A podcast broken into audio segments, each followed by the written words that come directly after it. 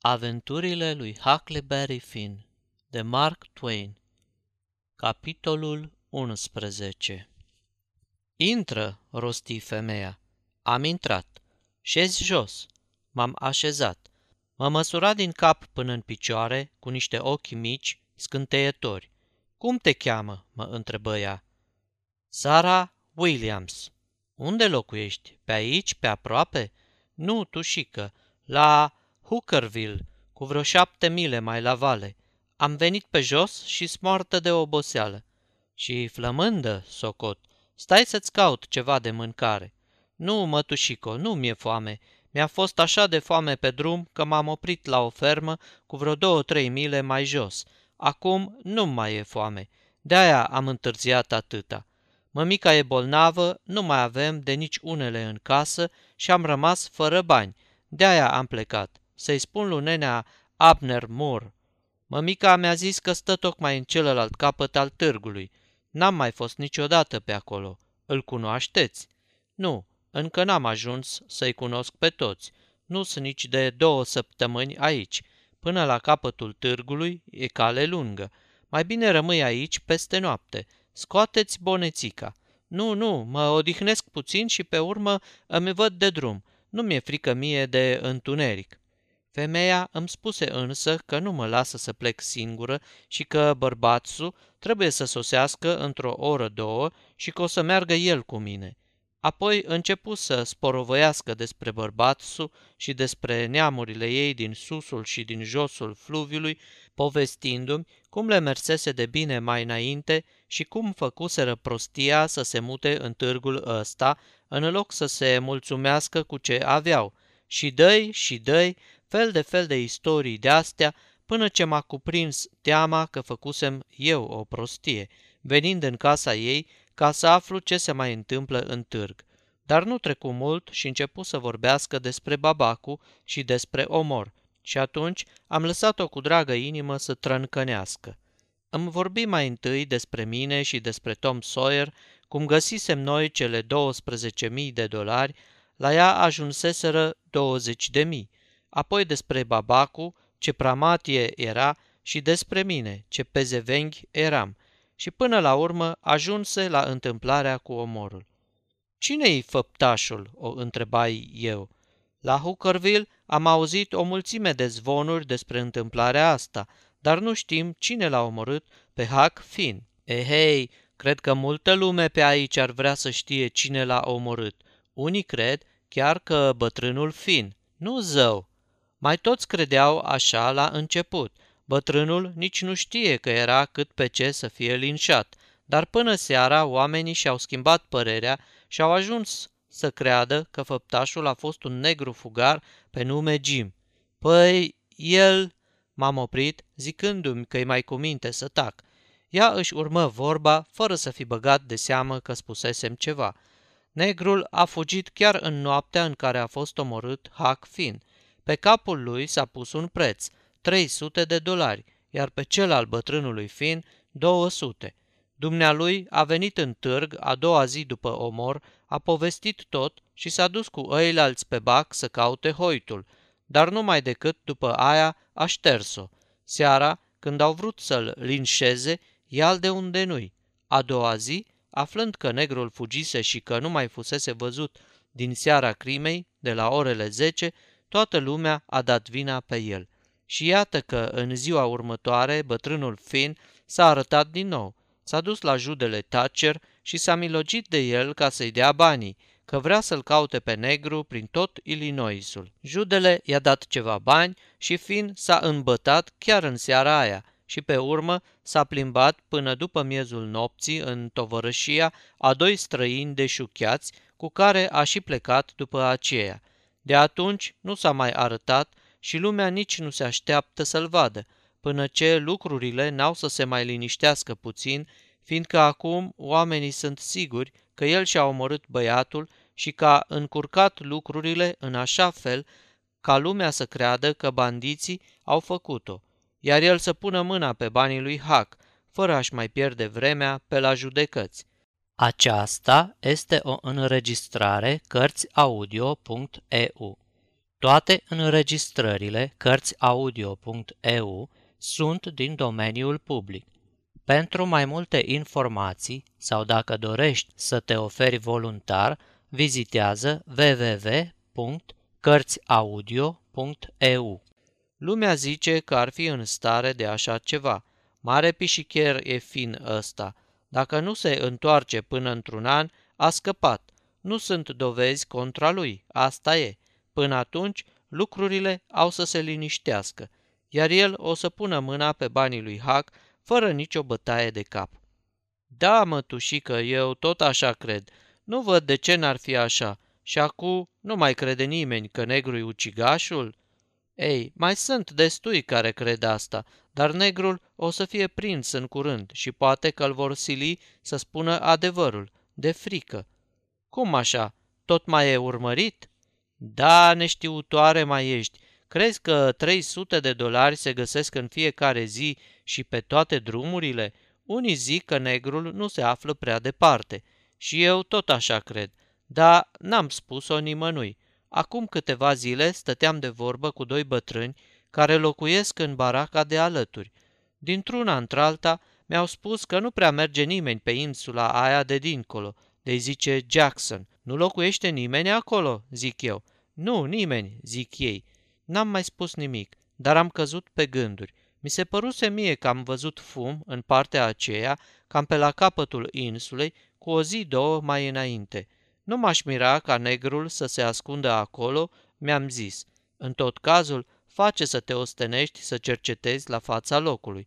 De atunci n-am mai văzut fum și se prea poate să fi plecat. Dacă o fi fost chiar el. Bărbatul meu o să dea o raită pe insulă, împreună cu încă cineva. A fost plecat pe fluviu în sus, dar s-a întors azi și i-am povestit tot. Îndată ce l-am văzut, acum două ceasuri. Mie să-mi vie rău, nu alta. Parcă stăteam pe ghimpi. Simțeam nevoia să fac ceva cu mâinile, am luat un ac de pe masă și am încercat să bag ață în el, dar îmi tremurau mâinile și nu izbuteam să nimeresc gaura acului. Când femeia amuții, ridicai ochii și văzui că se uită țintă la mine și îmi zâmbește într-un chip ciudat. Am pus la loc acul și ața și m-am prefăcut că mă interesează tot ce-mi spusese ea. La drept vorbind, mă și interesa. 300 de dolari, zic eu, e o avere, nu glumă. Bine ar fi să-i poată căpăta mămica. Soțul matale se duce acolo chiar la noapte? Da, da, s-a dus în târg cu omul de care ți vorbeam ca să facă rost de o barcă și să mai împrumute o pușcă de undeva. Au să plece după miezul nopții. Oare n-ar vedea mai bine dacă ar aștepta până mâine dimineață? Da, dar n-ar vedea oare și negrul mai bine? După miezul nopții, de bună seamă că negrul o să doarmă, iar ei au să-l poată căuta în voie prin pădure, dacă și-o fi făcut vreun foc de tabără pe acolo. Cu cât va fi mai întuneric, cu atât vor putea căuta mai bine, fără ca el să-i simtă. La asta nu m-am gândit, cei drept. Femeia mă privea mereu în felul acela ciudat și se înțelege că nu mă simțeam deloc în largul meu. Cum spuneai că te cheamă fetițo?" mă întrebă ea peste câteva clipe. Mary Williams. Dar parcă mai înainte nu spusese Mary, ci Sara, dacă nu mă înșel. N-am ridicat privirea, mă simțeam încolțit și mi-era teamă să nu mi se cunoască pe față. Aș fi vrut ca femeia să mai spună ceva. De ce tăcea, de aia mă simțeam mai stingherit. Deodată îmi zise, Drăguță, mi se pare că spusese și că te cheamă Sara când ai intrat pe ușă. A, da, mătușico, așa e. Sara Mary Williams. Sara e numele meu din tâi, dar unii îmi spun Sara, alții Mary. Aha, care va să zică, așa stau lucrurile. Da, mătușico. Acum mă simțeam ceva mai bine, dar oricum aș fi vrut să fiu altundeva. Încă nu eram în stare să-i înfrunt privirea. Femeia a început deodată să se vaite, ce vremuri grele sunt și cât de strâmtorați trăiesc, cum se plimbă șobolanii prin odaie ca la ei acasă și așa mai departe. Acum mă simțeam iar în apele mele. Avea dreptate în privința șobolanilor. Una, două, vedeai câte unul scoțându-și botișorul dintr-o gaură din colțul încăperii. Femeia zicea că trebuie să aibă totdeauna ceva la îndemână ca să zvârle după ei când era singură, altminteri nu-i dădeau pace. Îmi arătă o vergea de plumb cu un nod la capăt și îmi spuse că de obicei țintea bine cu ea, dar își scrântise mâna cu o oră, două mai înainte și nu știa dacă acum o să mai poată ținti bine. Așteptă totuși un prilej și zvârr, aruncă vergeaua după un șobolan, dar nu-l nimeri și scoase un țipăt, așa de tare o durea brațul. Apoi mă rugă să încerc eu data viitoare. Se înțelege că voiam să o șterg înainte de a se întoarce bărbatul su, dar n-avea rost să mă dau în vileag. Am pus mâna pe vergea și am azvârlit-o în cel din tâi chițcan care și-a arătat botișorul. De-ar fi stat locului, ar fi fost vai de capul lui. Femeia mi-a zis că a fost o lovitură strașnică și că, după părerea ei, pe al doilea am să-l nimeresc din plin. S-a sculat și s-a dus după vergeaua de plumb, pe care a adus-o înapoi, împreună cu o jurubiță de ață. Mă rugă apoi să o ajut să desfășoare ața. Am întins amândouă brațele și ea mi-a înfășurat jurubița pe mâini, urmând să sporovăiască despre treburile ei și ale lui bărbatsu. Deodată însă se opri și îmi strigă. Ia seama la șobolani, mai bine ține vergeaua pe genunchi, să o ai la îndemână. Și în aceeași clipă îmi aruncă vergeaua în poală. Am strâns genunchii în vreme ce ea îi dădea înainte cu vorba. Dar după un minut îmi luă jurubița și mă privi drept în ochi, fără reutate. Haide, spune-mi, care ți-e numele adevărat? Ce? Ce-ați spus, mătușico? Care-i numele tău adevărat? Bill, Tom sau Bob? Ia zi! Cred că tremuram ca frunza în vânt și zău dacă știam ce să fac. Mătușico, am îngăimat eu în cele din urmă, vă rog să nu vă bateți joc de o biată fetiță. Dacă vă stânjenesc, am să... Nu, n-ai să... Stai jos și rămâi unde ești. N-am să-ți fac niciun rău și nici n-am să spun nimănui. Dar dezvăluiem taina cu toată încrederea. Am să o păstrez și, mai mult decât atât, am să te ajut. Și bărbatul meu la fel, dacă vrei. Ce mai încolo încoace? Ești un ucenic fugar, nu-i așa? Nu face nimic, nu-i nici o grozăvie. Se vede că stăpânii s-au purtat rău cu tine și te-ai hotărât să-ți iei tălpășița. Dumnezeu să te aibă în pază, copile, n-am să te dau în vileag. Hai, povestește-mi tot, fii băiat cu minte.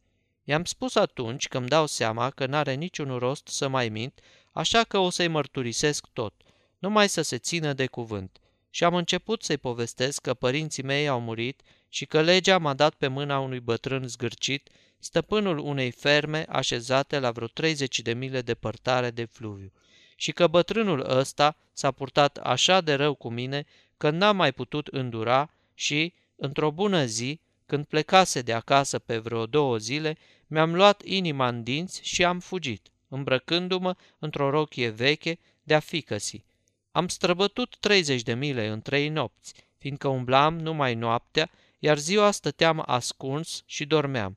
Pâinea și carnea pe care le luasem de acasă într-o bocceluță mi-au ajuns pentru tot drumul. Nădăjduiesc că am încheiat eu că unchiul meu, Abner Moore, o să aibă grijă de mine. De-aia am venit aici, în Gosen.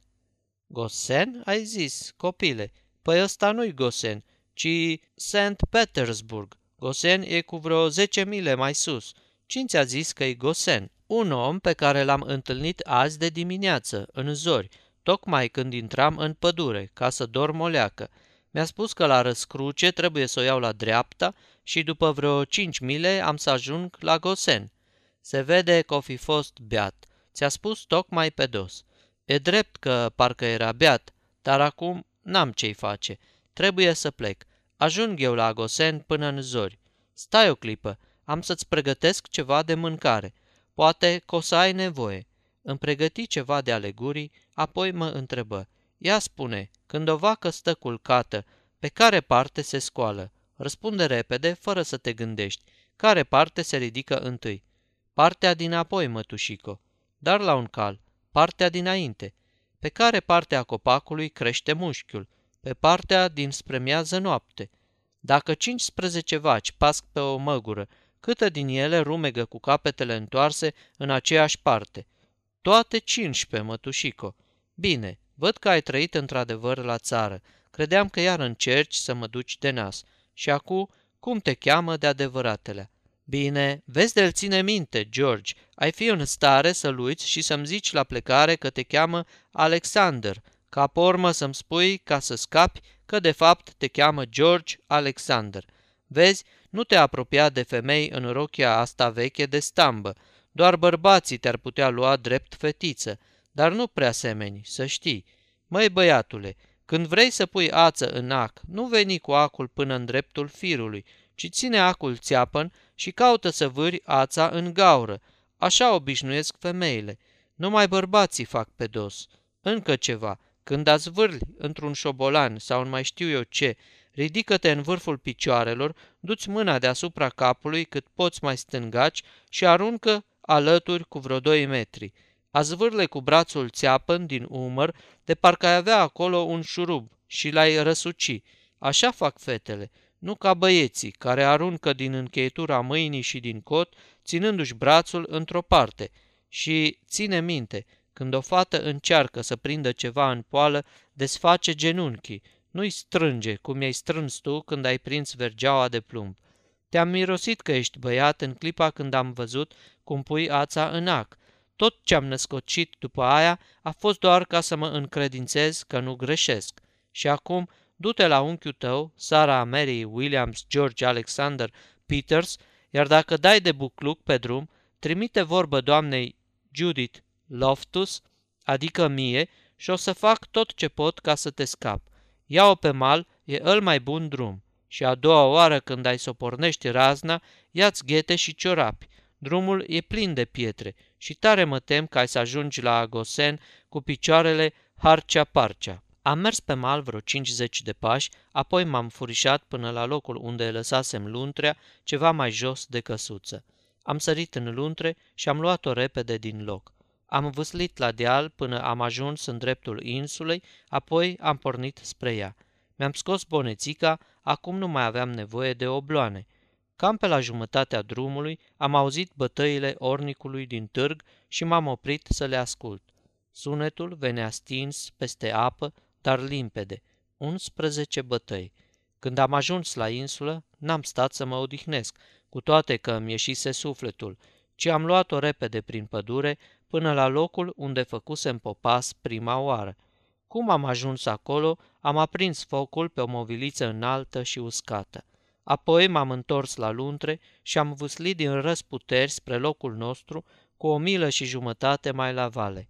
Am sărit din luntre și am luat-o la goană printre copaci, suind dealul până la peșteră. Jim dormea buștean, lungit pe jos. Scoală-te repede, Jim!" i-am strigat, zgâlțâindu-l. N-avem nicio clipă de pierdut. Sunt pe urmele noastre." Jim nu m-a întrebat nimic, o vorbă n-a scos, dar după felul cum a muncit în jumătatea de ceas ce a urmat, mi-am dat seama cât era de speriat.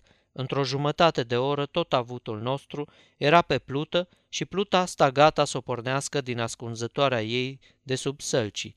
Înainte de toate am stins focul în peșteră și după aceea n-am mai aprins nicio luminiță. M-am dus cu luntrea ceva mai încolo de mal și am privit. Dar chiar de-ar fi fost prin preajmă vreun vapor, tot nu l-aș fi putut zări, căci nu prea vezi mare lucru la lumina stelelor. Am ornit pluta și am pornit la vale, pe întuneric, dincolo de piciorul insulei, fără să scoatem o vorbă, într-o tăcere de plină. Sfârșitul capitolului 11